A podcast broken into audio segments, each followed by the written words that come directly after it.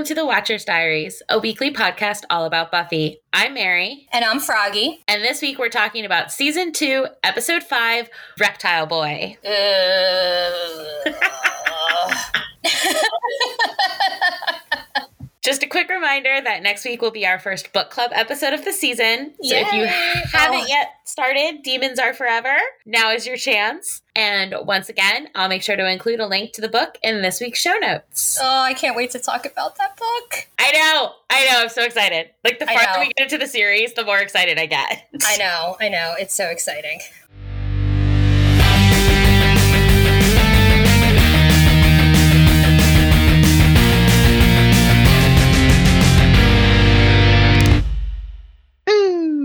Okay, Reptile Boy. Air date was October 13th, 1997, still a Monday. And our synopsis is Cordelia and Buffy attend a frat party thrown by a satanic cult looking for some fresh sacrifices. I called this a very special episode where Buffy learns the dangers of college frat parties. We're going to talk about that at the end because I do have some I have some I have some thoughts on the very special episode-ness of this. Plus there is a direct quote from David Greenwalt addressing that kind of thing. Yeah. But when it comes to this description, I'm going to give them an A plus for effort because they got the basics down. There's a frat party, there's a cult, there's sacrifices. I don't know if I'd call the cult satanic, but overall, they nailed it. Yeah, no, that's a pretty good one. and what is our foreign titles this week, Froggy? Okay, so our foreign titles this week we have in Czech, we have Snake Boy. Finnish is Lizard Man. French is just Devotion. German, I like the I'm gonna I'm gonna actually pronounce the German one because it's very German. Der Geheimbund, which is the secret society. Italian is Macabre Party. Oh, I like that. Oh, you're gonna love the Japanese one even oh, better. what is it? Disgusting Boy. Yes, that's our title for this Yes. week. Yeah. As soon as I saw that one, I'm like, uh, y- yeah, yeah, that's that's it, because it just explains this entire episode in two words. Pretty much. It, it just sums it up so nicely for you. Yep. And then the only other the only other fun one is Spanish is just the snake demon. Oh, sweet, to the point. Yep. But no, disgusting boy is Disgusting Boy is the winner. that's the winner this week. It was almost Macabre Party. No, I. uh, That's exactly what I said. I liked Macabre Party until I got to Disgusting Boy, and that was exactly the one that it was going to be. I knew you were going to love that one. You know me so well. I do. I do. So we begin, as the way right now, with Giles's Slayer spiel before going to Buffy's house, where Buffy, Xander, and Willow are enjoying a quiet night in. The three of them hanging out in Buffy's room, braiding Willow's hair, and watching some Indian movie on television. The plot of which seems very confusing. I love it. I love this whole scene from from the moment it comes in with them braiding Willow's hair to the three of them trying to figure out what the heck they're watching. We do know, however, that the plot involves singing while on the mm-hmm. telephone, a water buffalo,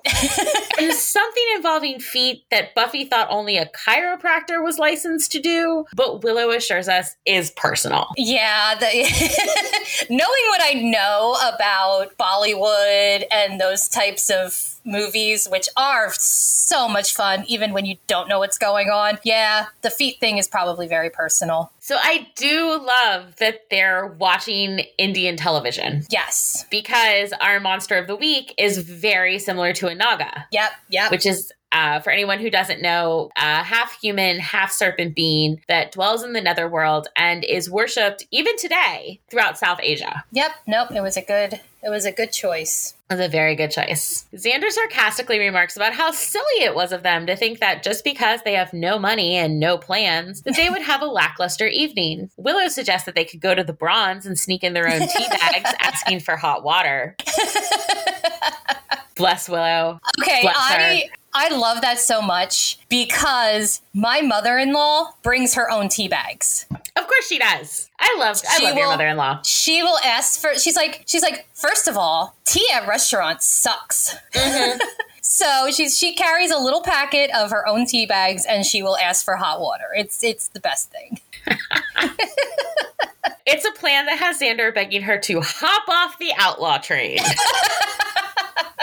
I love for. Willow, for for Willow, that is that is being a rebel. It's it's I small agree. baby steps. It's it's pretty much yeah, like it's as rebellious as Willow gets right now. Like she does she does take baby steps with with her crime She does later on, but it's yeah, it's just a She's great. gonna get a lot more comfortable with crime. yes, yes, and they all will get more comfortable with crime. Buffy, however, is grateful for the quiet. No vampires or demons to slay, just her and her besties. The actual phrase she uses is the kind of hush that has fallen over Sunnydale. Um, kind of hush, referencing the 1968 Herman's Hermit song. Yes. Just like Xander and School Hard, Buffy has jinxed them all. Oh, of course she has. Of course, as we next cut to a frat house where a girl dressed in white is attempting to make her escape. She crashes through an upper story window, jumps off the balcony, and then takes off running, pursued by the brothers, all of whom are dressed in hooded robes. She reaches the edge of the property, climbs over the wall, and ends up in the cemetery, conveniently located next door. We we've talked about that before. Every cemetery in this town is convenient. It- There's mean, it's true. just like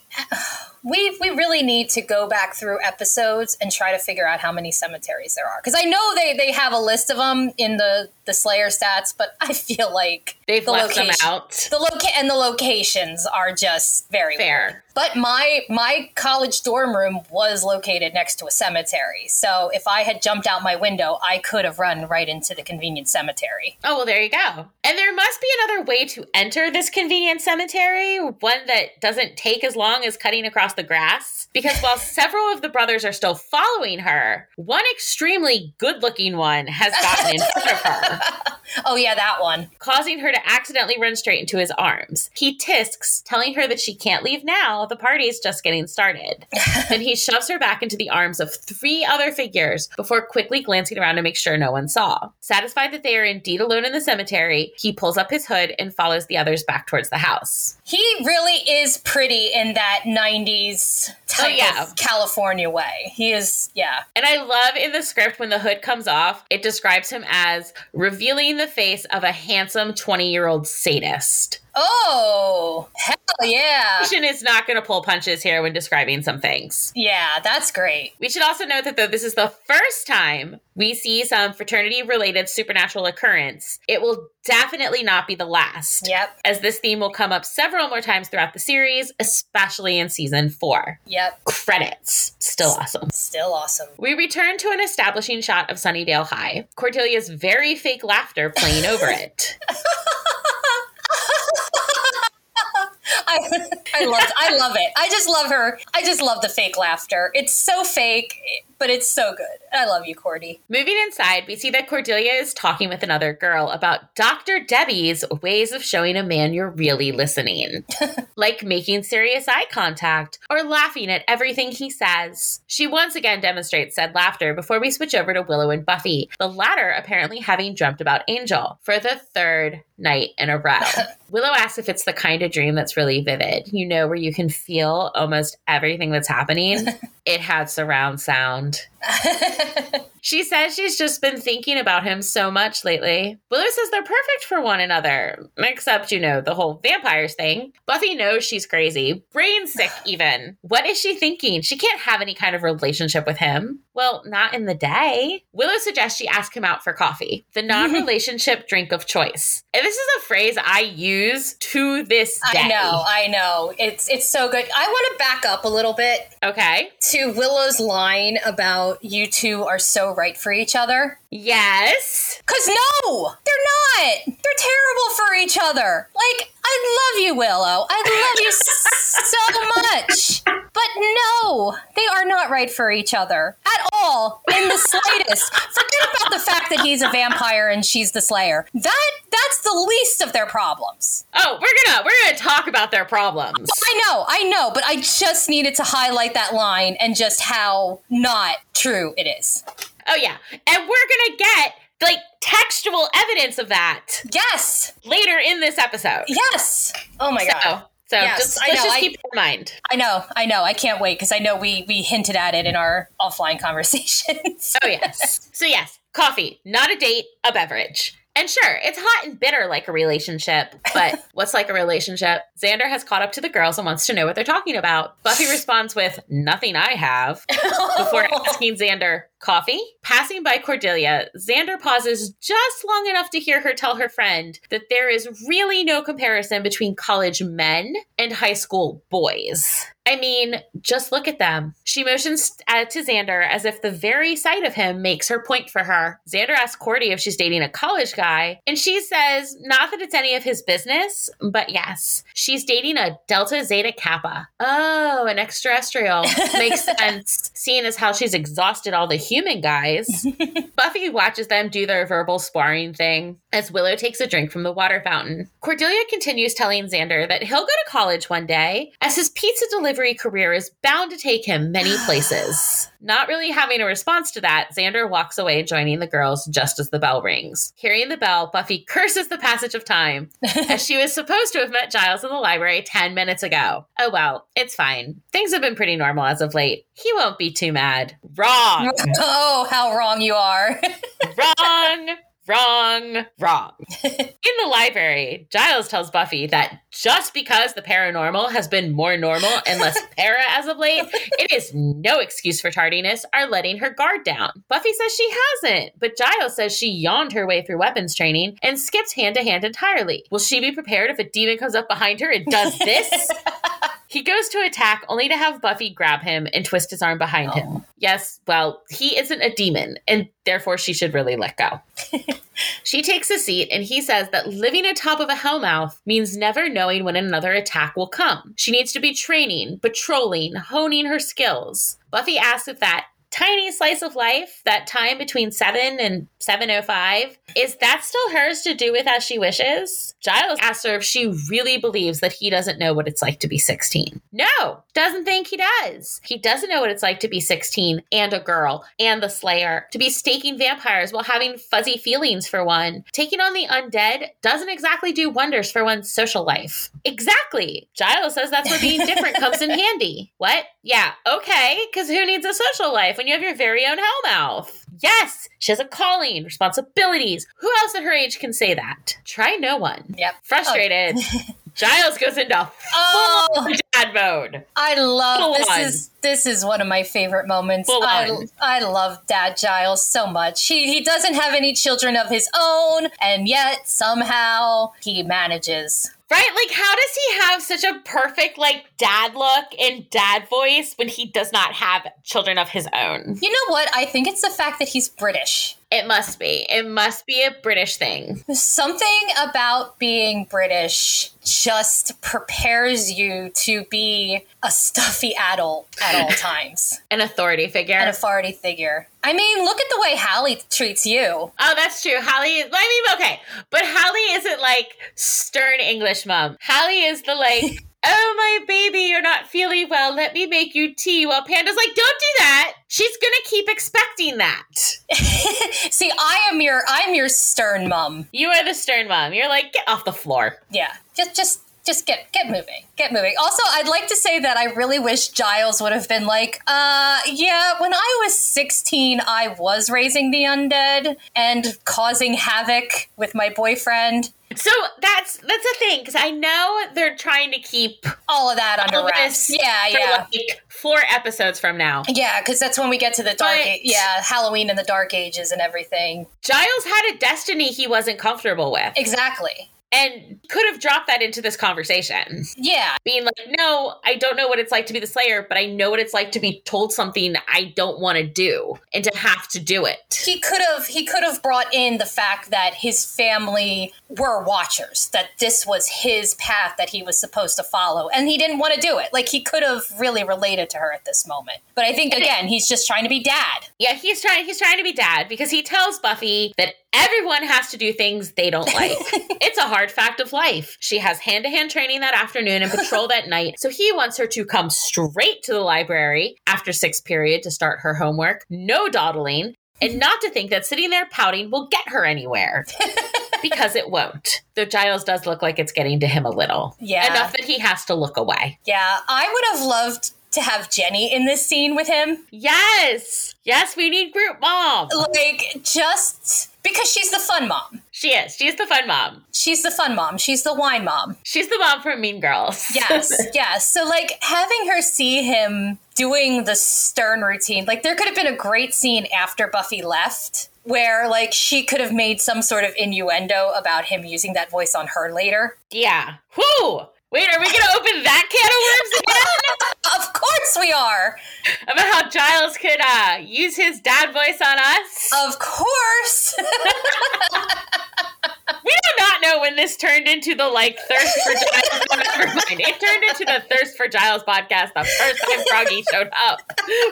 But we're really sorry for, especially like in the episodes that are coming up, how much you are going to have to hear us Oh, thirst for Giles. Yeah, when we get to when we get to Halloween. Halloween and him dealing with Ethan, I'm sorry everybody. I apologize in advance. I don't even have nacho fries this week that I can blame it on. It's just yeah, we're going to get worse and I am so sorry. Ah, everyone knows what they signed up for. It's fine. I, you know what? I'm gonna blame. I'm gonna blame Dylan for that one last week because his chaotic energy normally, I think, just rubbed off on us. Even I if we're not in the same room, like just his, just their presence. It came through the screen. We just Yeah. felt it. Yeah. So that's we're gonna stick with that because Dylan's not here this week to refute it. Yeah, sure. Ha ha. Outside, after school, Buffy sits atop the metal railing of the front steps. Xander and Willow approach. Xander lamenting how long the day was, while Willow reminds him that he skipped three classes. Yeah, well, still felt long to him. Xander in this scene is sporting plaid pants, while Willow has a corduroy skirt, and Buffy has giraffe or cow printed pants. Like, I don't know exactly what you call that pattern because it could I be know either. this whole friend group is clashing at the moment. I, and it's so 90s. I know everything. You know what? Everything about this scene, even with when you start to get to the frat, everything about this scene is painfully 90s. There's Oh, so much stuff. There's so much stuff in the series that can be you know timeless and transferred elsewhere but this and especially when you get some of the fashion choices is just so 90s even cordelia's weird secretary look that she has going on Oh, yeah. she's trying to look older it's just that 90s preppy type of thing Reaching Buffy, Willow says she thought she was supposed to be in the library, starting her homework. She's dawdling with her friends. She loops her arm through Xander's as Cordelia rushes by them, nearly pushing Willow down the stairs in an attempt to meet someone. Someone that arrives in a black car that comes speeding around the corner. Cordelia approaches, and the window rolls down to reveal our douchebag frat bros, Richard and Tom. Cordelia says hi, and Richard tells them that they're having a get together at the house the following night. At first, Cordelia just responds by doing her, Oh, you're so interesting laugh. But when Richard begins to look confused, she says she would love, love to come. That's when Richard asks who her friend is, nodding in Buffy's direction, as Tom has been staring at Buffy the whole time. Buffy? Oh, they're not friends. Tom says she's amazing, and Cordelia quickly course corrects. they're more like sisters. They're that close. Richard asks her to introduce them, and Cordelia reluctantly agrees. Xander is asking if they're up for another round of Indian television. Channel 59, apparently, when Cordelia interrupts and grabs Buffy's wrist, saying that Richard and his fraternity brother want to meet her. She says she doesn't want to meet any fraternity boys. and Cordelia says, Were there a God, it would stay that way. That's so that whole scene is cute. Buffy's like, no, no, I don't want to. I'm just having fun dawdling. she brings Buffy down to the car as Xander calls after, saying they were busy dawdling. In the script, Richard is just described as the sadist from the teaser. But Tom, Tom is described as also 20, but dressed casually. Tom is rich too, but he's not a prick. He's a low key, decent guy. Okay, script. okay, script. Okay. I okay, I know what you're doing. I I get it. Also, apparently in the script, there were supposed to be two other guys in the car. Okay. Richard is played by Greg Vaughan, while Tom is played by Todd Babcock. Greg pretty much made the rounds in the 90s. Yeah. Having been on Malibu Shores and 90210 prior to Buffy, and then Charmed following Buffy. Yep. He later went on to do soap operas and is currently playing Eric Brady on Days of Our Lives. Oh really? Jackie will understand. Okay, wait, did you watch Days of Our Lives? Yes, I did. I loved Eric Brady. Jackie and I were also obsessed obsessed with Eric and Chloe. Oh my god, yes. Okay, yay! I'm so excited that you are also obsessed with that. No, no, I am I am right on board. My my mom and my nana both watched Days of Our Lives and being a teenage girl, I'm like, "Ooh, yes, he's pretty. I will take him." okay, so quick side note: we used to do this in in high school too. My because my mom used to tape Days of Our Lives, and we would watch it on the weekend with her when Jackie would spend the night. And so my grandmother would come into the room, and my mom would pause it real quick, and it would be like on the hospital like scenes be- with Mike and Carrie, which Yeah. ugh. Yeah. And so my grandmother would be like, "What are you watching?" And my mom's like, "It's an educational show." Just so my grandmother would be like, "Why are the girls watching a soap opera with you?" Because I mean, Days of Our Lives was just like, especially in the '90s, was Oh, totally God. out there. Oh It god, was with like- Marlena getting possessed by a demon. Marlena getting possessed, and then the whole Princess Gina thing. Yeah. Oh my god, we loved it. We loved it so much. No, it was it was so perfect. And well, and the thing was like I spent so much time and like in the summers I spent time with my at my grandparents' house. So that was it. If I wanted to watch TV, I had to watch my grandmother's stories with her. the stories. Now they did they did end up getting another TV in their bedroom that I could escape. But no, it was the stories, it was Gilligan's Island, Petticoat Junction, all of that stuff. It's so much fun. Ah, soap operas. So yes, Eric Brady. Eric Brady. so the funny thing is, Todd also went on to do soap operas, appearing on Days of Our Lives, though that was long before Greg joined the cast. That's great. Yeah. He also did bit parts on several TV shows, including Sliders, the Clueless television series, and Grey's Anatomy. a lot of these a lot of these guys especially who guest star on buffy have done soap operas somewhere in their careers like they and they all have that look like they just look like they do soap operas Right? Like they do. I mean, they that, it's kind of the thing. If, if you want like a 90s rich boy, they do all have that like soap opera Yep. good look thing going. yeah They arrive back at the car to find Richard leaning against it. He introduces himself before asking who Buffy is, and she responds with, So not interested. she turns to leave, but Cordelia grabs her again, remarking how she's such a tease. What, she likes playing hard to get? No, Tom says. Richard just likes being easy to resist. Buffy steps away, and Tom steps away with her, apologizing for Richard and saying she should just ignore him. They do. He then introduces himself, saying he's Tom Warner and he's a senior at Crestwood College. Also, he feels like a giant dolt meeting her this way, but here he is in all his doltish glory. Watching all this from above, Xander makes a face, because, yeah, right, like Buffy's gonna fall for that. Well, she kinda has, as she takes her sunglasses off and tells Tom her name. He asks if she's a senior, and she says junior. Him too, only not as he's a senior and in college, like he just told her. So, hey, they have that in common. oh He mentions so- he's a history major, and Buffy says history stumps her. She has a hard enough time remembering last week. Oh, no, nothing happened last week. He was there. you know what i was just thinking so what they said that they're from crestview college Crestwood. crestwood is that Yeah. another town over No, because it's in the cemetery. could it just be a different cemetery Could- But Buffy's not going to leave Sunnydale to go to other I know, cemeteries. I know. I'm just, I'm just thinking about the town again. So the preparatory school that the first girl went to is just outside of town. Okay. So Crestwood could be on Sunnydale's border. Yeah, that's what I was saying. if they're pulling girls from other schools that aren't in Sunnydale, but also, you know, Richard supposedly dating Cordelia. So I think it's on the outskirts. So, like the the cemetery is close enough that Buffy would go Yeah. there. Like it's one of her normal cemeteries, but like maybe the cemetery is like the edge of town and then the college. I don't know. Yeah, it's just, it's just once again like.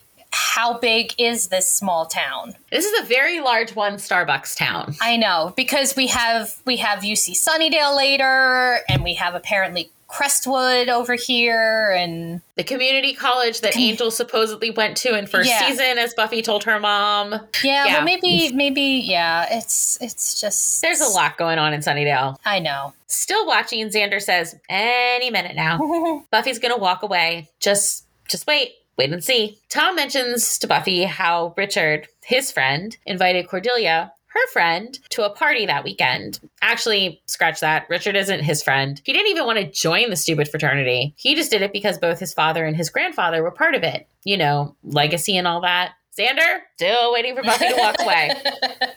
Uh, honey, it's not happening. No, Just accept it. no. Cute college boy. Tom tells Buffy that the party is going to be dull, that all the parties are dull, full of dull people doing dull things. Would she want to come save him? She says she'd like to, but she's kind of involved with someone. Right, right. He should have figured that. He thanks her for letting him ramble, and she says a lot of people underestimate the power of a good ramble. That's when Giles shows up, calling her name and motioning to his watch. She's in trouble, big time. She tells Tom she has to go, and he says, It was nice meeting her. It was nice meeting him too. Really nice. She runs up the steps and grabs her bag from Xander, heading for the library as Tom stands watching. In said library, Hang on one second. There's I noticed when I was doing my rewatch, there was a guy that was standing behind Giles that was just staring at him. like, what is this weird librarian doing? we know that the librarian is weird, but what is he doing right now? The guy just had a look on his face like, huh? Why is he calling to that girl? I don't know if it's as creepy as these guys that are hitting on high school girls. There's a whole bunch of just whole bunch of stuff. So much happens. There's so much. So much happens. In said library, Giles emerges from the book cage, pads on, and ready to spar. he has a staff in one hand and a dagger in the other, telling Buffy that he's going to be attacking her now and that he won't be pulling any punches. Fine with her. He steps forward and Buffy immediately kicks the dagger away, leaving him with only the staff. He goes to attack, but she breaks it before tripping him and sending him careening into the table where he slides over the top, knocking off several books. Okay, then. Oh. She's on patrol and he'll see her in the morning. Oh, Rupert. Okay, so I know these training shots are mostly played for comedy. Yes. But given all we've learned about Giles over the years, his experience, Yeah. his training, his inner ripper, I feel like he loses these a little too easily. I think he loses them on purpose. Okay. Like I he's keeping up a certain look that he has cultivated for himself. Tweed. Yes, the whole like I think it would have been a lot funnier if this tweed clad man could have easily bested her. But I really yeah, like they they play it for they play it for laughs, but I like to think that he pulls back on purpose.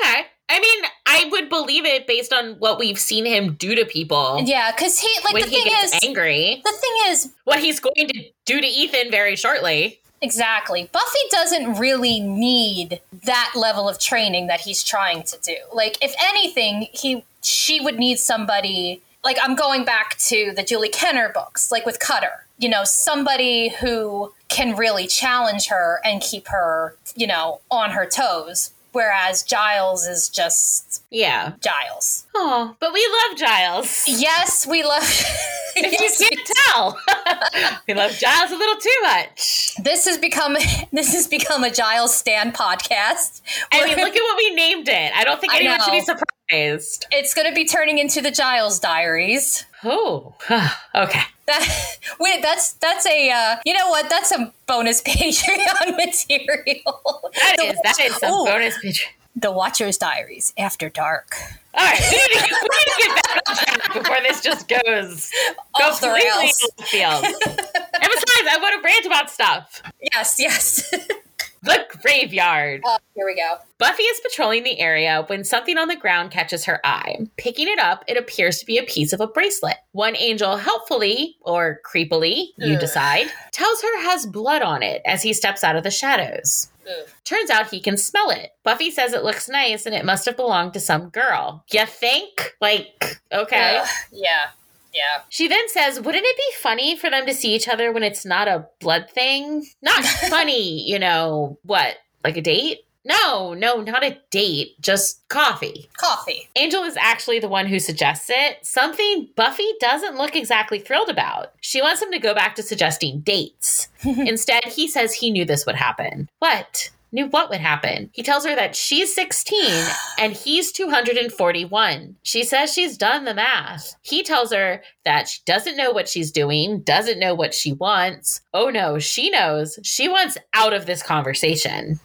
She turns to leave and he grabs her arm, telling her that if they date, one thing is bound to lead to another. Buffy says one thing has already led to another, and that it's a little late to be reading her the warning label. He says he just wants to protect her, that things get out of control. But she responds with, Isn't that the way things are supposed to be? What happens next, y'all? Uh, I can't. I can't. I hate this next bit of dialogue so much. I hate this whole scene. To me personally, it is the worst bit of dialogue on the series. Yeah, no, it definitely is. I don't know if it is fueled by my hate for Buffy and Angel or if my hate for Buffy and Angel comes from this dialogue. But you got it's bad. It's like Twilight level bad. And I don't Okay. care that Twilight wasn't a thing yet because this is so bad it defies time. Okay, so just deliver it and then we will talk about it because I have feelings as well. All right.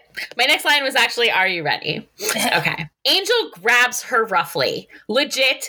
In the script, it specifies roughly and says there could be a kiss pending or an attack. She looks up at him, half scared, half attracted, and pulls her close, telling her this isn't a fairy tale, that when he kisses her, she doesn't wake up and live happily ever after. She then replies, No, when you kiss me, I want to die. Okay. So what I hate, what I hate about this, not just see, see, I'm I'm coming from this as somebody who did like Buffy and Angel. So what I hate about this is the fact that later on we learn that he's been watching her since Hemery. Mm-hmm. He basically brought everything onto them. Everything that goes on between him and Buffy is his fault. Mm-hmm. He could have kept things professional. He could have said at any time, You are a teenager, we can't do this. But mm-hmm. he led everything to happen. And now that he has a teenage girl in love with him, now he wants to be like, oh no, we can't do this. Like, he did the whole dark and brooding anti hero thing. And it's just like he did it to himself and he is responsible.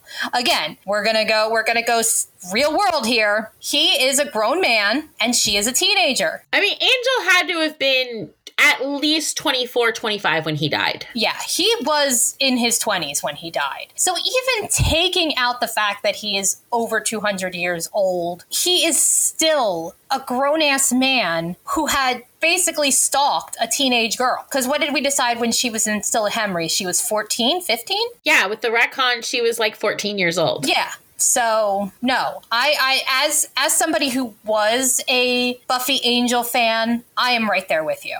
Like it is still not a good scene. It's just awful. Okay, hold on. Now I have to like it's it's not related to this dialogue for half a second, but now like it's bothering me because I was about to compare him to the frat boys, but the the script says that Tom and Richard are 20, and yet they're seniors at the college. Yeah, I That that doesn't work. yeah, something might have happened between I mean, it's way less creepy that they're 20 and Yeah. Cordelia is 16, 17. I mean, still a little weird that a college boy is hitting Yeah. on a 16 year old girl, but at least he's under 21. yeah, no. Because Um I was like, being a senior, he should be like 22. yeah, they the the way that yeah, the way that he something something might have happened. Like did the script still say that they were they were seniors and yeah, 20? it still has, yeah. It describes Tom as also 20, and then the like script does have that exchange where he says, I'm a senior. Yeah, I think that is just a Someone can't do math. someone can't do math or someone you know does it like i mean i know in my own writing i'm always figuring out how old was i when i was in this grade like so i'm always Yeah. doing that so i think that just might be a failure of math Oh, and yeah. not and just not getting ages right I mean, it makes sense, but I was just like, hold on. But anyway, so back to this dialogue. So I had to look up who wrote this episode because I was so mad and I needed to know who to be mad at. Wait, of course, it's our friend David of Oh, the sexy, slowly Marilyn Monroe. oh of course it's david Of course, it's David. I mean, David does make some some good points about some things along the way. Oh, and like yeah, I yeah. said, we'll we'll talk about those at the end. Some of the quotes he gave about this episode. But I'm just like, David, yeah David. yeah David. No, I like, yeah, like for the whole episode, again, going back to it being a very special episode, it is, it, you know, it is a decent, it is decent. It is But yeah, this dialogue. the, the David, come on, Greenwalt. we know you can do better. They stare at each other for a moment before she runs off, hopefully embarrassed over what she just said. That's one of those things that you lay awake at night. You're like, damn it. Did I really, really just say that? Oh, I could have said something so much better, but I had to say, when you kiss me, I want to die. Now I really want to die. And the scene changes over to the next day at Sunnydale High. Buffy's gathering her books after class, looking a little bummed as she is probably still embarrassed over the stupid ass shit she said before. I'm not letting this go. She's. She's going to be 20, 20 years from now. It's going to be like, man, that thing that I said to Angel in the cemetery it was so Yeah. bad. And it should be. We all have those moments. I mean, that we, We all have do, those moments do. where we think back, like it happened when we were small children. Like, man, I can't believe We're I like- did that. Man, that Thursday in eighth grade, I should have totally used this comeback instead. Yeah, And you're like, I don't know why I'm thinking about eighth grade, but I am. And I'm just now mad at myself that I didn't say this other thing. and why am I laying awake in bed at one o'clock in the morning thinking about this thing that I did in eighth grade and the things that I should have said? Oh, the joys of having anxiety Oh. I know. God, I mean, I wish I didn't have the joys of having an anxiety disorder. Right? Can you believe that there's people that can just go to sleep at night? No, this sounds fake. Like Mr. Frog. Ugh. He just he goes he lays down in bed and just closes his eyes and goes to sleep. And that's it. Doesn't lay awake thinking about all the things. Oh, Mr. Frog. I hate him. No, I don't. I love him. He's good. I do. Okay. Cordelia comes in complimenting her, asking if she's lost weight. And her hair. No, no, she respects Buffy too much to lie she to can't her. do it. I like that. I respect you too much. Like she does. She really does. The hair, it's not good. Anyway, about that frat party, according to Richard, there's a certain balance that needs to be kept. That's creepy. Yeah, That's creepy. yeah, yeah, yeah, not good. And while Cordelia was so busy listening that she wasn't actually listening, the main takeaway is if Buffy doesn't go, she can't go. And this is Richard Anderson they're talking about. As in Anderson Farms, Anderson Aeronautics, Anderson Cosmetics. Buffy sees why she has to go, right? They're rich, really rich. And that's not just her being shallow. Think of all the people she could help with her money. Buffy says she'll go, and Cord- Cordy excitedly tells her it's like they're sisters with really different hair. I like in that scene, you can see a pen sticking on Buffy's ear. Like Yes. took like at first the first time I watched it, I'm like, what is that? And I'm like, oh, she has a pen in her ear and it's just sticking out with her hair. It's so cute. It's just a little it's just one of those little things that makes you believe she's a high school student. Yeah. At the frat house, or rather deep below it, we see one of the new brothers being sworn in, pledging his loyalty both to his frat and to Machida, the demon they apparently all serve. So, one of the things I love about the supplemental materials is that in the Guide to Demons, they have Giles make a note about how strange it is so many Sunnydale homes and establishments have basements. because in Southern California, you don't have basements. Basements. No, no. So I like that they like actually point out that this is a really weird thing about Sunnydale. Yeah, that everybody has a basement. That no, that is that is very true. So this brother that's being sworn in is played by Coby Bell, who is an amazingly talented actor. Coby has been on a ton of different shows. Most noticeably, he played Tyrone Davis on Third Watch, yep. as well as Jason Pitts on The Game. And he's currently on the new Walker show on the CW with Jared Padalecki. Oh, he's come full circle. Yeah. So I'm I'm not a huge fan of this episode. This is not one I watch over and over again, No. unlike the next one. Yes. But every time I do watch this episode and I see him, it makes me smile. I've also seen Coby Bell in real life, and he is very tall and very, very attractive. Aw. I oh, Third Watch is another good one. We need to talk about all these shows that we I know. watch. I know. I love Third Watch. I have seasons one and two on DVD. I need to steal it from you. Bobby Cannavale was on Third Watch. I know. I know. That was, I think, the first place where I recognized him from was Third Watch. Oh God, there's another person. Okay. Anyway, let's go. Okay. We're, we're thirsting too much. We're thirsting so much today. The ritual over, it's brewski time. And wow, the douchebag energy that just radiates off Oh. Richard when he says that. Beer in hand, he goes over to the girl from the opening who is still chained to the wall. At least she's alive. At least she's alive. And he taunts her. She begs to go home and he pretends to think about it for a moment before telling her, no. Ugh.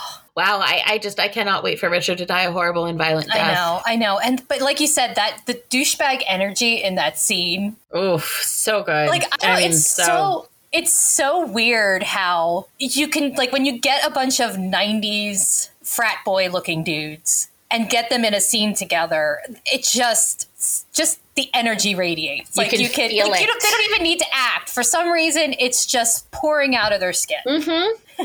Walking away, he says he loves high school girls. Oh, So, two things about this scene. One, the script makes sure to point out that Tom is not at this ritual, preserving the image of him that we're building being up. yes, yes. Two, we never see Coby's frat boy again, which I find really interesting. Like, I don't remember seeing him at the party. Yeah, no. Or at the ritual scenes later. And I know it was probably a logistics scheduling thing. yeah, But yeah. like, if you make a big deal of like having this dude be the one sworn in, you think you'd want to at least like see him in the background of the party. yeah, but no. Back at Sunnydale High, Buffy is hanging in the lounge with Willow and Xander. Willow asks what changed Buffy's mind about the frat party, and she says Angel did. Angel? Is he going with her? That's exciting.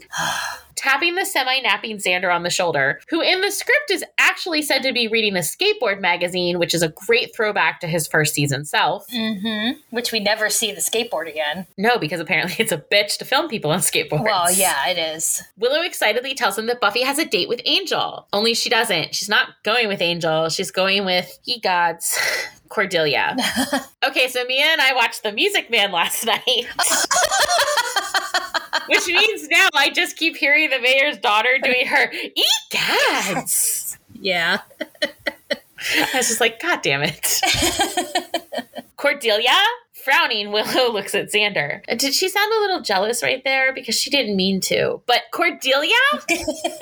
Xander says Cordelia is much better for Buffy than Angel.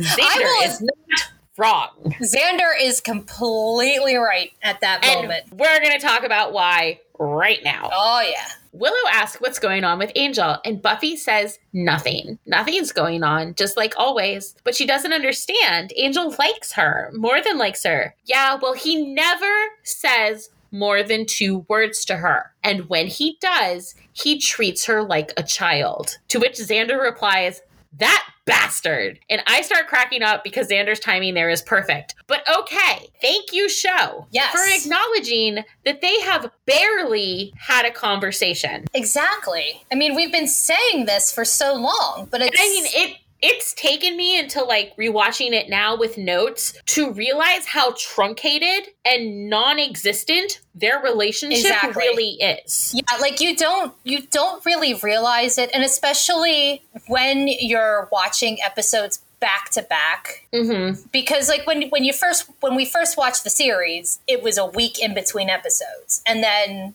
you know the the season break. So with a lot of things, you just don't realize how little there is. Because I mean, we're on episode five. Yep. Five Of season And- two.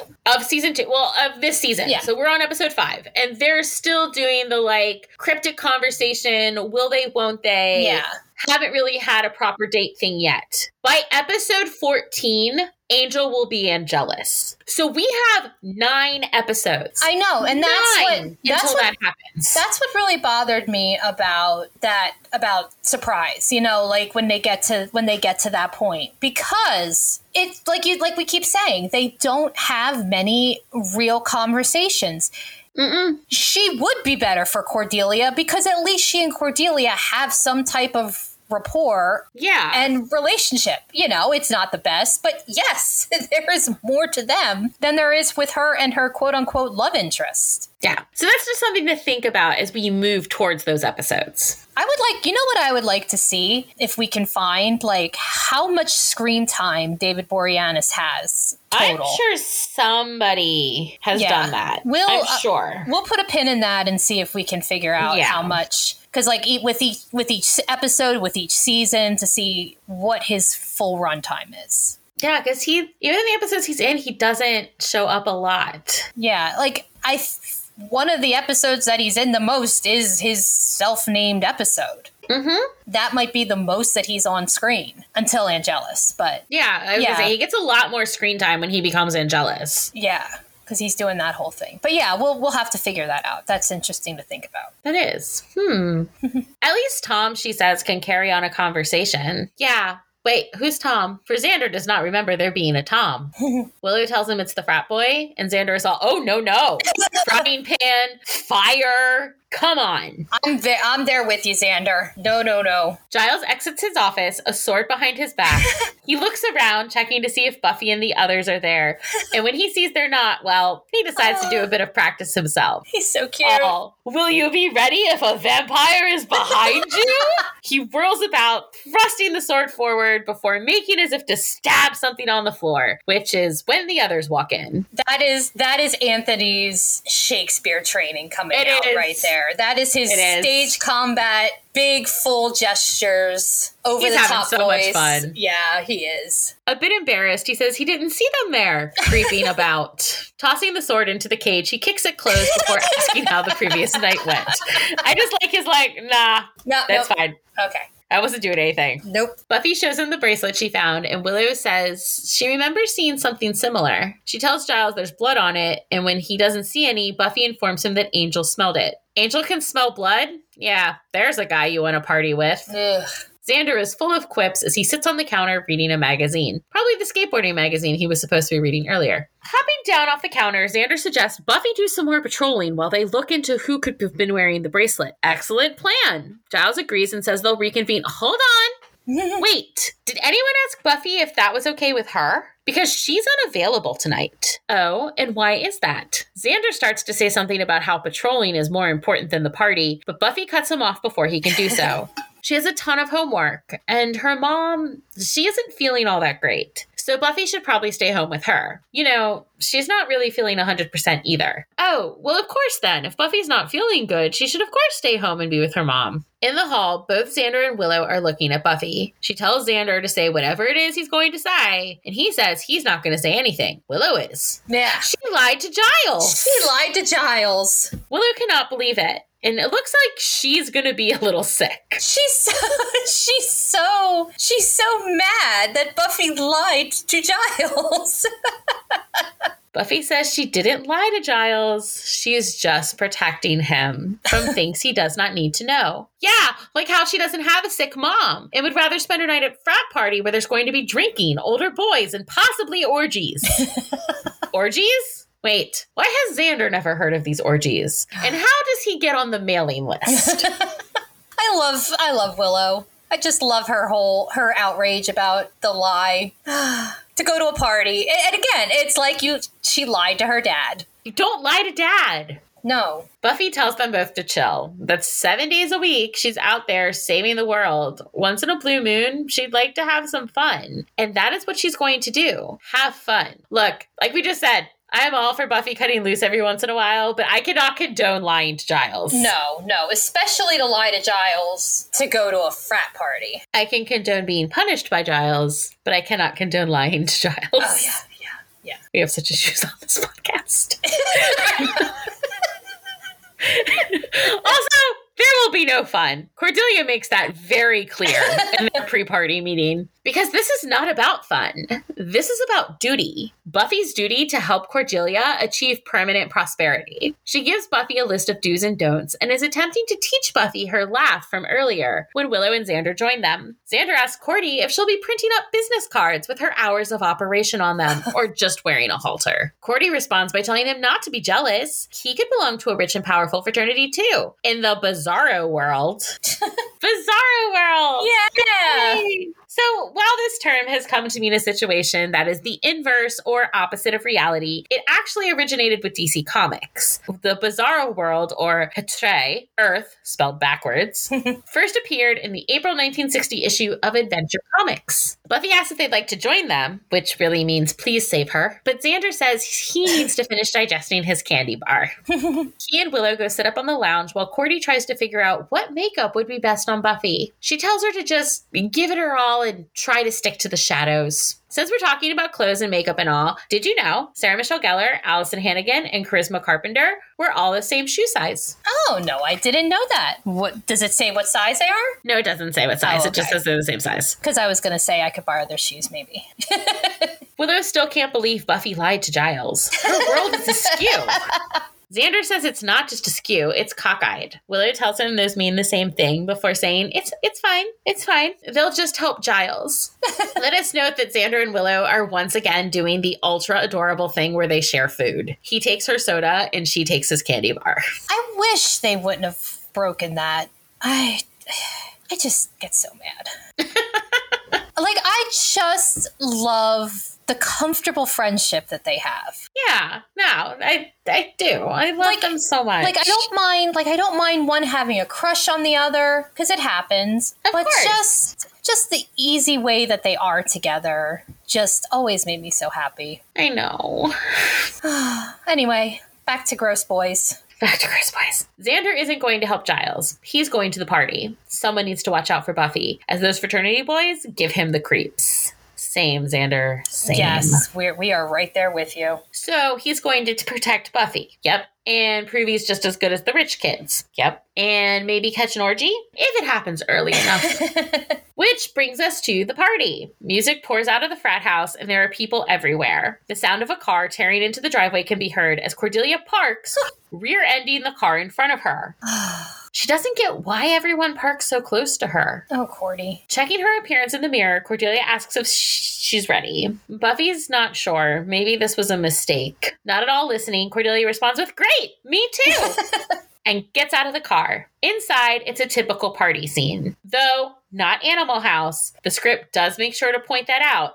This is a classy frat party. Oh, of course, because they are from very rich, hoity-toity family, So of course they're Mm-hmm. classy. And to be fair, those are grosser than the Animal House kind Yeah. of frat parties. Oh, yeah. People are talking, drinking, dancing. Buffy and Cordelia stand by the doorway. Cordelia marveling at all the diversity one gets in college. You have all the rich people and all the other people. I love Cordelia's dress, uh, the pale blue um, Yes. Cheong Sam style Yeah. dress. Yeah, Yes. was it was so popular in the 90s. Oh, it was. Yeah, no. It's, it's just No, so pretty. I- the color, the color looks good on her. The oh, cut the color looks good on fantastic her. on her. Yeah. Well, it's it's kind of funny because when when she and Buffy are talking, didn't she say something about Buffy not wearing black Yes, or a sli- like a yeah? She said not to wear black or spandex, that those are her trademarks. And then she goes and wears this like pale blue silk number. Yeah. And Buffy's in the short black cocktail dress. Yeah. Richard comes over, offering the two of them a drink, and Buffy asks if there's alcohol in it. Just a smidge. Yeah, Buffy, just a smidge. Cordelia is not here for Buffy embarrassing her. She sets the drink aside, and Richard says, It's okay. When he was her age, he wasn't into grown up things either. What a douchebag. Ugh, God, I hate him. He asks if they've seen the media room yet, and after Cordelia manages to quote the exact specs of it, she says, No, she hasn't, but she'd love to. he asks about Buffy, and Cordelia says she's fine. She prefers to be alone. Xander, meanwhile, sneaks into the frat house via the window, wearing a red polo and khakis, and it does make him look a bit like Bizarro Xander. And you know what I said? He looks like he works for State Farm. Oh, he does! He is State Farm Xander. He is State Farm Xander because a red polo and khakis. This is true. So he is Xander from State Farm. He works the room, getting a feel for the party and completely missing Buffy as her back is to him, and he is soon distracted by food. Yeah, you know what? I would go to a party looking for somebody and also get distracted by the food. Yeah, no. Especially a rich party where they are guaranteed to have good food. They probably have it catered. Probably, yeah. Yeah. As for Buffy, she continues to stand alone, watching everyone until three different boys take notice of her. One raises his champagne flute in a sort of toast because, yes, frat, frat parties are known for their champagne flutes. Rich But ones. again, this is a classy frat party. This is classy, yes. While the other two just kind of point and gawk. Picking up the drink she was handed earlier, Buffy returns the toast before taking a sip. That's when Cro Magnon Boy decides, hey, time to hit on the pretty girl. And literally charges at her like a bull. Oh, Thankfully, Tom is there to pull her away with a, may I have this dance? They dance. Buffy thanking him for saving her. He says they're not all drunken louses, that some of them are sober louses. he tells her he's glad she came, though it seems like she's not. She says she can't shake the feeling that she shouldn't be there. Why? Because she's seeing someone? No, no, because she has responsibilities, commitments. He says there is a thing as being too mature, and that she deserves a night to let loose. He thinks she's too mature. Looking around, he says it looks like the Neanderthal is gone, and so she should be safe. They don't have to dance anymore. Thing is, though, she wants to dance. And so she pulls him back close to her. why do they all suck? I, I don't know. Buffy deserves a nice night. This is just. Yeah, yeah. She she deserves to have a nice night out. That's not going to end in ritual sacrifice. We then cut back to Xander, who seems to have found some girls. Girls he is charming with his antics. I know. It's so cute. Richard stands watching as Cro Magnon and some other brother join him. They ask who the dork is, and Richard says he's never seen him before. Oh, really? Well, then, looks like they have a crasher. They head over to where Xander is now asking about Cordelia and Buffy and declare him their new pledge. I hate this shit. Chanting, new pledge, new pledge. They drag him off. Oh, we're gonna talk. We're gonna, we're gonna talk about this in a little bit. And like him and like the, the the other guys in the background, like Yeah, I didn't really mention the other guys in the background, but we probably should because, like, Yeah. yeah, all the pledges are dressed in like ultra sexy, traditionally female outfits with signs that say pledge, and they're being made to act as the cater waiters Yeah. for the night. it, it's just it's so disgusting. It's so icky. I mean, and like my mother-in-law told both of her boys that neither of them were allowed to join a fraternity because she was paying. She was paying for them to go to college. yeah. She said, if you want to join a fraternity, you are going to pay for yourself. I will not pay for you to.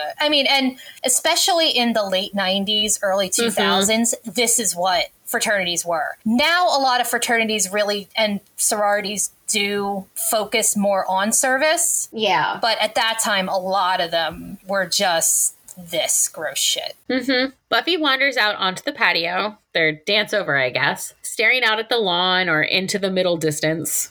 she steps farther away from the chaos inside as something beneath her shoes causes a sort of crunching noise. Bending down, she sees that it's broken glass, pieces of the above window. Tom comes out asking if she's okay, and she drops the glass, saying, Yeah, she was just thinking. Before anything else can be said, Richard joins them, handing out drinks and toasting to whatever thing just made him some money. Apparently, his Argentinian junk bonds maturing. Okay. I have no idea what that means, but sure. Those are certainly all words. Tom toasts to maturity, referencing both Tom, uh, Richard's bonds and his earlier conversation with Buffy. And Buffy says, screw it. Maturity is overrated.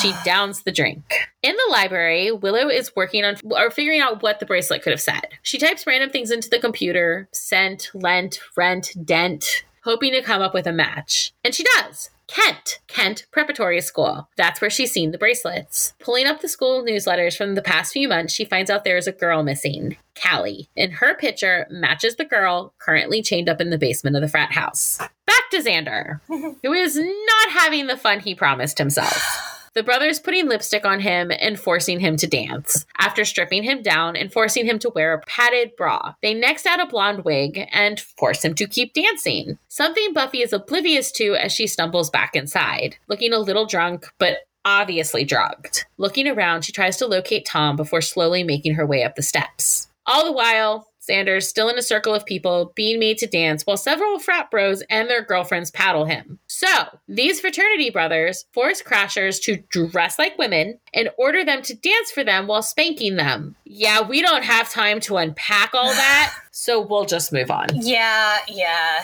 Where we're hazing is just not okay. Stumbling into an upstairs bedroom, Buffy apologizes to a pewter horse before making her way to the bed. Hey, you know what? We've all been there.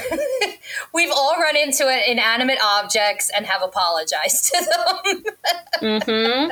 It'll be fine. Everything's going to be fine if she can just make the room stop spinning. She lays down and promptly passes out, Richard entering a moment later.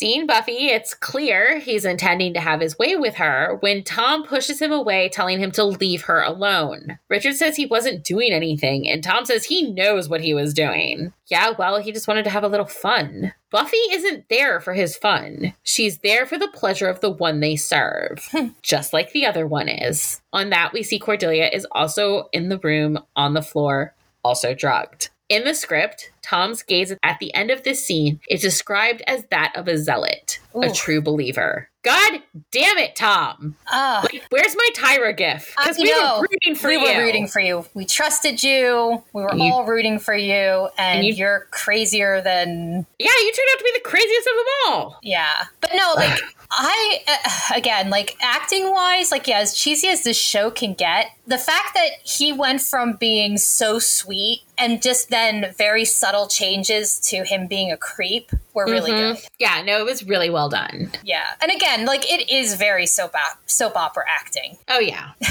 Giles removes a printout of the newsletter from the printer, reading off Callie's full name, which happens to be Callie Megan Anderson. So I know Anderson is a common name, I that's a really weird choice Yeah, especially with yeah, to give Callie the same last name as Richard. Yeah. I mean, I totally believe Richard would sacrifice a relative, yeah, but still. yeah. According to the yeah, it's it, it's no relation, and they just Yeah, because he clearly doesn't know her, like Yeah. know her. and she doesn't know him. But I'm just like, that was that was a weird choice. Yeah, and I like uh, in the uh like the the Buffy wiki even said they never make any kind of mention of it being the same name. Like I feel like maybe he, he would have even done it like, "Oh, she has the same last name as me. I have issues with my family. Let me sacrifice her." Yeah, because it's one of those things where both those last names are mentioned within the episode. yeah. But again, like I think someone just didn't realize they gave two characters Yeah, the same last yeah. name. Yeah, kind of like we can't do math. According to the newsletter, Callie's been missing for a little over a week.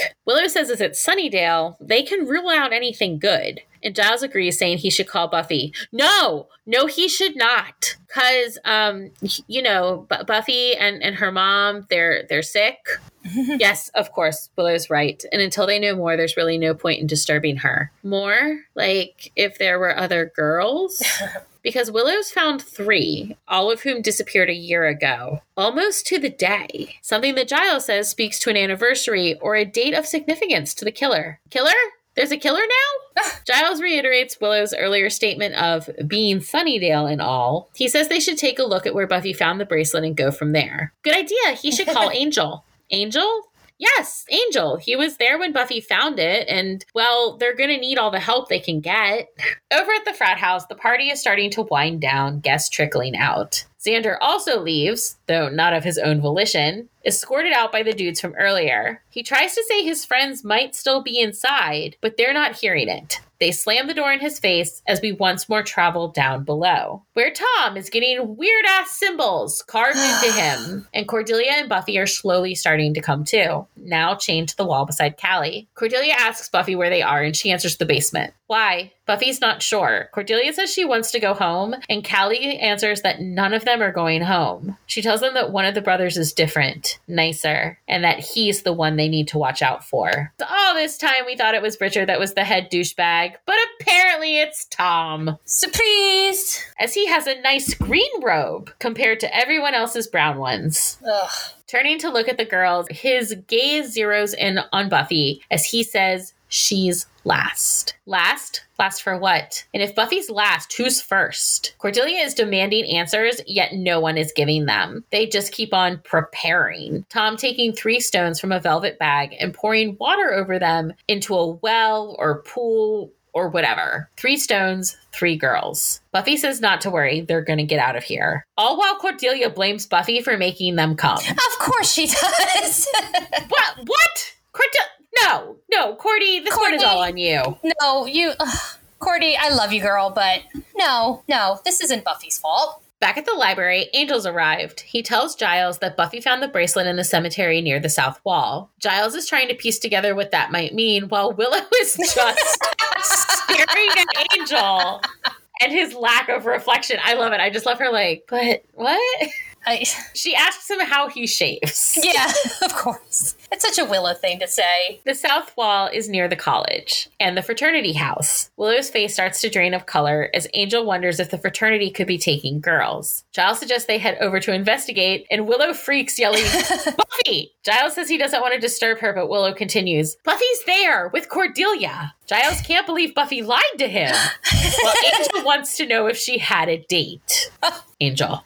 Angel, you did it yourself. Both Giles and Angel look disappointed, causing Willow to continue because why do they think Buffy went to that party? Hmm? Because Angel keeps giving her the brush off, and Giles, he never lets her do anything. He's killing her with all the pressure. It's like she's 16, going on 40.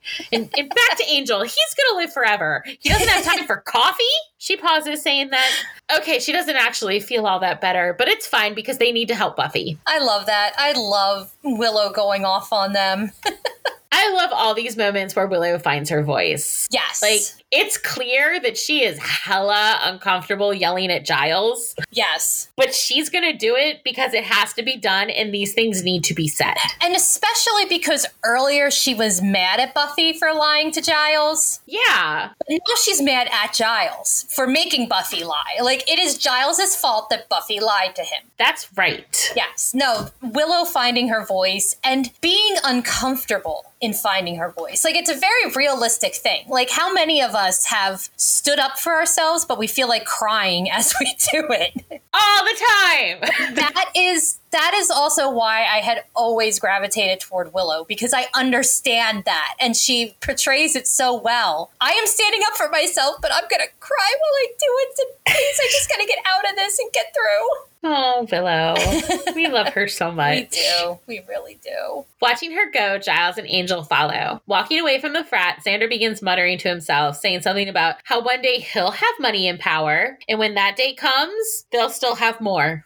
it's about then that he notices that the car he is standing beside is Cordelia's, which means the girls are still there. He takes off towards the lawn. He's wearing his necklace in that scene. He's wearing his necklace, and it looks like something's been added to the chain. Yes. I think it might be a small cross, but I'm not sure. It look because there's definitely something bouncing against the metal. Yeah, because there's there's definitely the medallion that we've always noticed, and there's something else there. I really just want to know what this necklace is. I know, I know. That's like the only person I really want to talk to is Marty. So like, hey Marty, can you can you tell me? Can, that's all I want to know is what is the necklace that Xander was wearing through the entire thing? And she just probably would be like, "What are you talking about, crazy person? This is Like, my home. d- Please go away."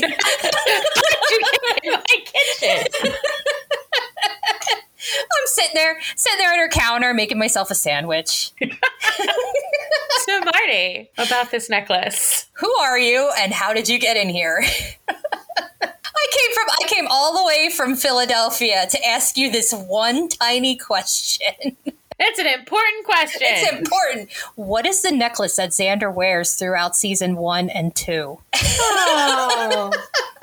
We're a quality podcast here, people. are. We we are. Nobody else has this kind of quality. No one, no one, no one goes this far to get to the answer. No, no. The things I do for you, Mary. I'm gonna need you to bail me out. okay. See, usually everybody. Usually I'm the one that would be bailing everybody out. Usually you are, but no, today will be me. Back in the basement, the ceremony has begun. The others chant as Tom starts this litany about Machida, about how all their wealth and power comes from him. And so to him, they offer up these sacrifices. Sacrifices? Cordelia doesn't want to be a sacrifice to their psycho cult. As Tom calls forth the Dark Lord, as they call him, Cordelia asks Buffy if they're about to be thrown down to whatever resides in that well. No, no, they're not, because it's coming to them. Machida burst forth and Cordelia begins screaming as Buffy just stares. I kind of forget how ridiculous the makeup for Machida look like Yeah. looks. I love Yeah. it so. I love it. I love know, it, but I it's just it's it's not one of their better ones. I'd love to look on Buffy's face though. That even she is fucking terrified. Yeah. Like she's faced down so much awful shit, but even she can be scared of something. Buffy keeps trying to break her chains as Machida looks the three of them over. All the while, Tom continuing his spiel, talking about their good fortune and how if Machida is pleased it shall continue, that this is why they feed him each year on the tenth day of the tenth month. Ugh. Feed? Cordelia does not like the sound of that. Outside, Willow, Giles, and Angel arrive on the scene to find most of the earlier party goers gone, the house quiet. As they look on, a robed figure comes up behind them, but it's fine, as it's just Xander, who found the robe in the trash and was going to use it to try and infiltrate, as he saw them all wearing robes and heading downstairs. Why are they there? To find the missing girls and Buffy and Cordelia. Angel puts his game face on, and Xander says, Okay, that is the guy you want to party with. Machida closes in on Cordelia, and so Buffy tries to draw his attention away by calling out, Hey, reptile boy! She did the thing. she did the thing. Tom says no woman speaks to him, but Buffy doesn't care. She tells the demon that he doesn't want Cordelia. Look at her. She's all skin and bones. He'll be hungry again in a half hour. That's when Tom rushes over and smacks her across the face, saying if she speaks again, he'll cut her throat. Oh, Tom. Tom, Tom, Tom. You're gonna regret that, buddy. Ooh. Xander approaches the door of the frat house, hood pulled down over his face. He says he got locked out doing the trash and for Cro Magnon to let him in. He does, and Xander immediately punches him, demanding to know where the girls are. Angel is right behind him and takes out the other guy as Willow and Giles also rush in. It seems Cro Magnon's face might have hurt Xander's hand about as much as Xander's hand hurt his face. Hearing the noise upstairs, Tom sends some of the other brothers up to investigate, not wanting anything to ruin the ritual. Buffy has just about gotten her chains loose, tearing them from the stone about the time Machida goes to eat Cordelia. She hits the demon, forcing him back, and Tom comes at her with a sword. Upstairs, Angel takes on various frat bros, while Xander continues beating up the one who humiliated him, and even Giles takes out one or two.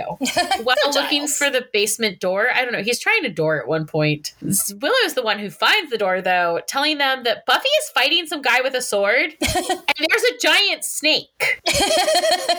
Sword, snake, Buffy, come on! Advancing on Buffy with the sword, Tom says he will feed her to Machida in pieces. Ugh. She counters, going for him, wrapping the chain from her shackles around his neck and saying he talks too much. Good, for her. She then uses said chain to toss him across the room and over a table. The others rush down the steps right as Machida is grabbing Cordelia. Picking up the sword, Buffy rushes over, telling him to let her go before slicing through him. He screams and falls. The battle over, Buffy walks around the basement as Giles and the others work on freeing Cordelia and Callie. Tears in her eyes, Cordelia approaches Buffy and Angel, saying, They did it! They saved him! Right before hugging Angel. She's never been so happy to see anyone. As for the others, well, she hates them. The shit always happens when she's around them. And Tom, he's going to jail for 15,000 years. Oh God, I love her. I just, I love that whole sequence with the like, you saved us. And then she morphs into the like, I hate you guys. and then you're going to jail. I know. It, it's just such a great Cordy moment. I love her. She's 15,000 years. She heads upstairs along with the others, leaving Buffy and Giles. Buffy says she just told one lie, had one drink, yes, and she almost got sacrificed to a snake. the words, let that be a lesson, seem a little redundant in light of that. If I ever had a daughter, I would use this episode as a teaching moment. Don't have sex, you will get pregnant and die. Do not go to frat parties, you will get sacrificed to a snake. exactly. She apologizes, and so does he. He only pushes her so hard because he knows what is out there, what she must face. But he promises, from now on, just nudging.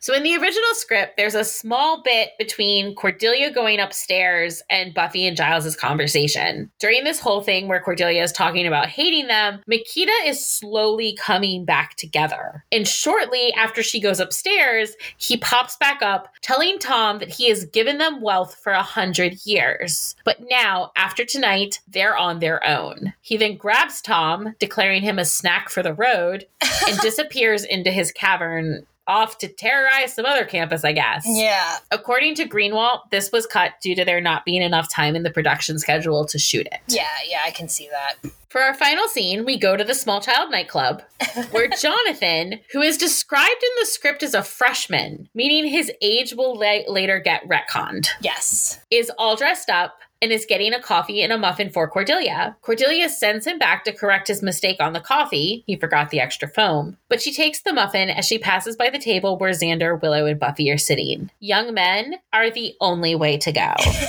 I love Jonathan. I love him so much. He's so cute. Reading the Sunnydale Press, Xander tells them that everyone in the fraternity is facing consecutive, consecutive life sentences as they found the bones of young girls in a cavern beneath the frat house, some of which dated back 50 years. It also seems that several corporations whose CEOs were alumni of the frat are now having some issues loss of profits, fallen stocks, IRS raids, and even some suicides. Willow asks if Buffy's talked to Angel, telling her that when Angel thought she was in danger, he got really mad and he went all Grr. Grr. It was the most amazing thing ever. I love Willow's face when she does that. I know, she's Grr. so cute. Yeah, yeah, yeah. Angel, angel, angel. Xander doesn't see why every conversation they have needs to come back around to that freak. of course, as he's saying it, Angel appears, so Xander just offers him a hey man. I like he doesn't even flinch. He's just like, eh, okay. I don't I don't care. Right before Buffy breathes out, Angel. Xander! He adds his own name. Yeah. As Angel says, he heard the small child nightclub serves coffee. Yeah. So, if she'd like, maybe they could go sometime. Willow, she's so proud. She's smiling at Angel like, yeah, he's using his words. I told him to do that. Yes. No more cryptic conversations. With a small smirk, Buffy says she'll let him know right before she gets up from the table and begins walking away. For a moment, she looks like she can't believe she did that, but then she smiles. The end! Yay! I love that Xander is reading the newspaper like an old man at the small child nightclub. I know. I just. There's just so many good things about like this. Just Xander, like he's like very like dad like his paper at the table. It's, I mean, he was wearing he was wearing his polo and his khakis earlier. he's still channeling State Farm Xander. He is. He really is. Like it just work. It works for him. I just have a few final thoughts. Um, like we said earlier, this this is very much a, a very special episode as the themes of date rape, spiked drink, and not judging one on their appearance, i.e., Tom seeming very, very nice, Yep. are all present. Greenwalt even said, How do the young and rich remain so? That group you so desperately want to be a part of, maybe you should dig a little deeper. And a note in the Guide to Demons says to avoid socializing with strangers.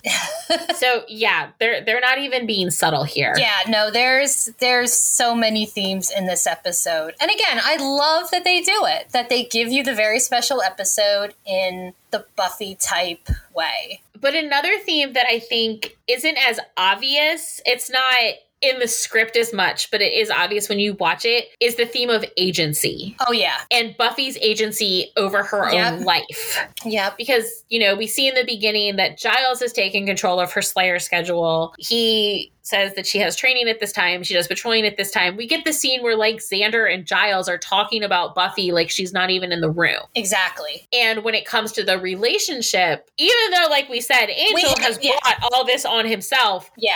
Angel is clearly the one who wants to define stuff Yes. who's telling her this won't work. There's an age difference between us. Nothing can happen here. And I mean, there's a good reason he's saying nothing can happen there. yeah. But still, Angel's the one who's trying to define everything. So that final moment of the episode where Buffy's like, meh, we'll see. Yeah. And she walks away, that's Buffy taking the agency back. Exactly. Like she's now the one in control. yep. She's the one who's like, mm, I'll call you. Maybe. Yeah, and I like see, and that's one of the things that I love about this show is everything grows and shifts. Mm-hmm. You know, like it is obvious that Buffy, unlike unlike Kendra and Faith, Buffy wants more in her life. Like especially because she was not raised in the Slayer to be the Slayer. Like she No. wants to have this life and she but she needs to be able to make her own decisions. She knows what her responsibilities are. She doesn't need Giles to constantly tell her, you're the Slayer, you have to do this, you have to do that. She knows this. And I think